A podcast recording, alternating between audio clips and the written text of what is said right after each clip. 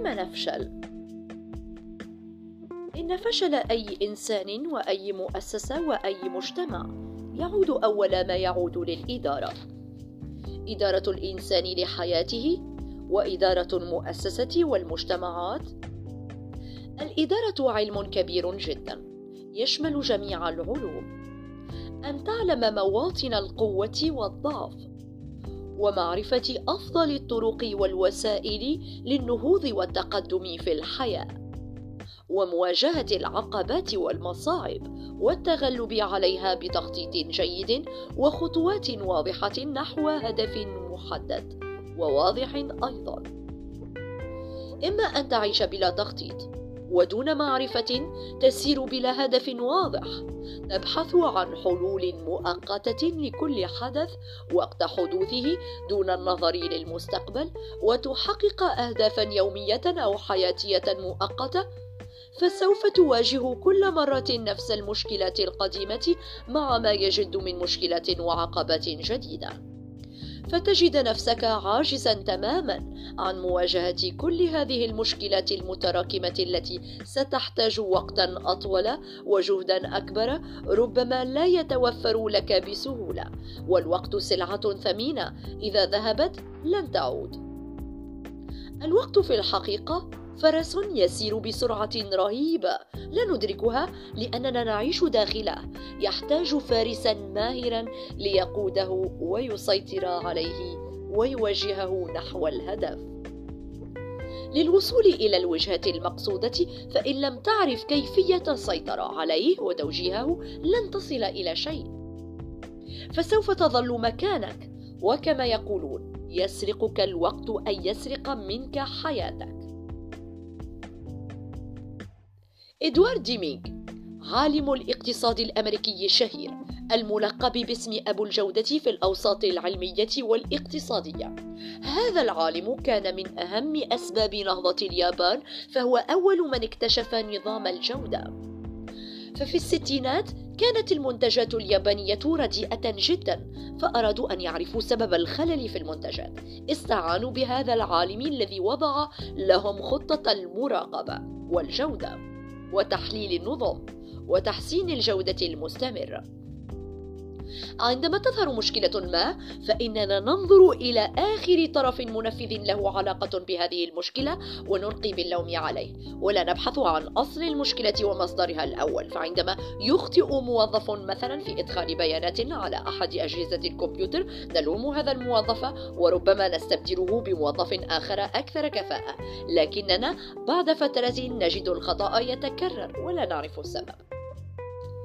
هنا يأتي دور تحليل النظم يتم البحث عن جوهر المشكلة فما الذي جعل الموظف يخطئ؟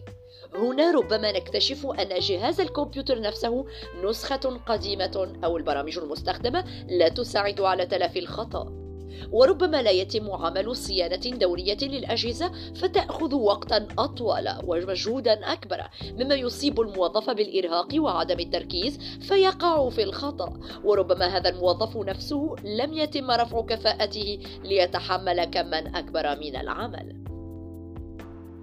كلنا نعرف أن الاختبار الحقيقي للإنسان يكون عندما يتحمل قدرا أكبر من المسؤولية. مراجعات كثيرة ونظم مرتبطة ببعضها البعض يجب أن تكون كلها على نفس القدر من الكفاءة من أصغر العوامل المؤثرة إلى أكبرها. أحيانا في حياتنا وأعمالنا نغفل الأشياء الصغيرة البسيطة على اعتبار أنها غير مؤثرة بالقدر الكبير على الحياة والعمل، وهي مهمة جدا وضرورية ولها تأثير بلا شك. فلا يوجد شيء في الحياة بلا فائدة سواء اكتشفنا هذه الفائدة أم لم نكتشفها. عندما أرادت إحدى الدول العربية تصنيع كاوتش السيارات أرسلت وفدا من المهندسين لشراء مصنع كامل لتصنيع كاوتش السيارات والتدريب على تشغيله. كانت مراحل تصنيع الكاوتش تمر بعدة ماكينة آخرها ماكينة لتجفيف الكاوتش بعد تصنيعه. فأراد رئيس الوفد أن يخفض تكلفة شراء المصنع. فرأى من وجهة نظره أن بلاده تتمتع بدرجة حرارة عالية والشمس ساطعة وقوية طوال الوقت. لذا فمن الممكن الاستغناء عن ماكينة التجفيف وتوفير ثمنها. على أن يتم تجفيف الكاوتش بتركه مدة في الشمس وبالفعل قاموا بعمل ذلك. وربما تلقى تلقي مكافأة على توفيره مبلغا كبيرا من عقد الشراء لكن النتيجة كانت كارثية. فبعد أن تم تصنيع الكاوتش وتركه في الشمس ليجف ثم بيعه في الأسواق كان لا يزال طريا. وتقطع مع أول استخدام السيارات له. وخسر المصنع مبالغ طائلة. وأهم من الخسائر المادية خسر اسمه في السوق. فابتعد الناس عن شرائه حتى بعد تلافي الخطأ واستيراد ماكينة التجفيف بعد ذلك.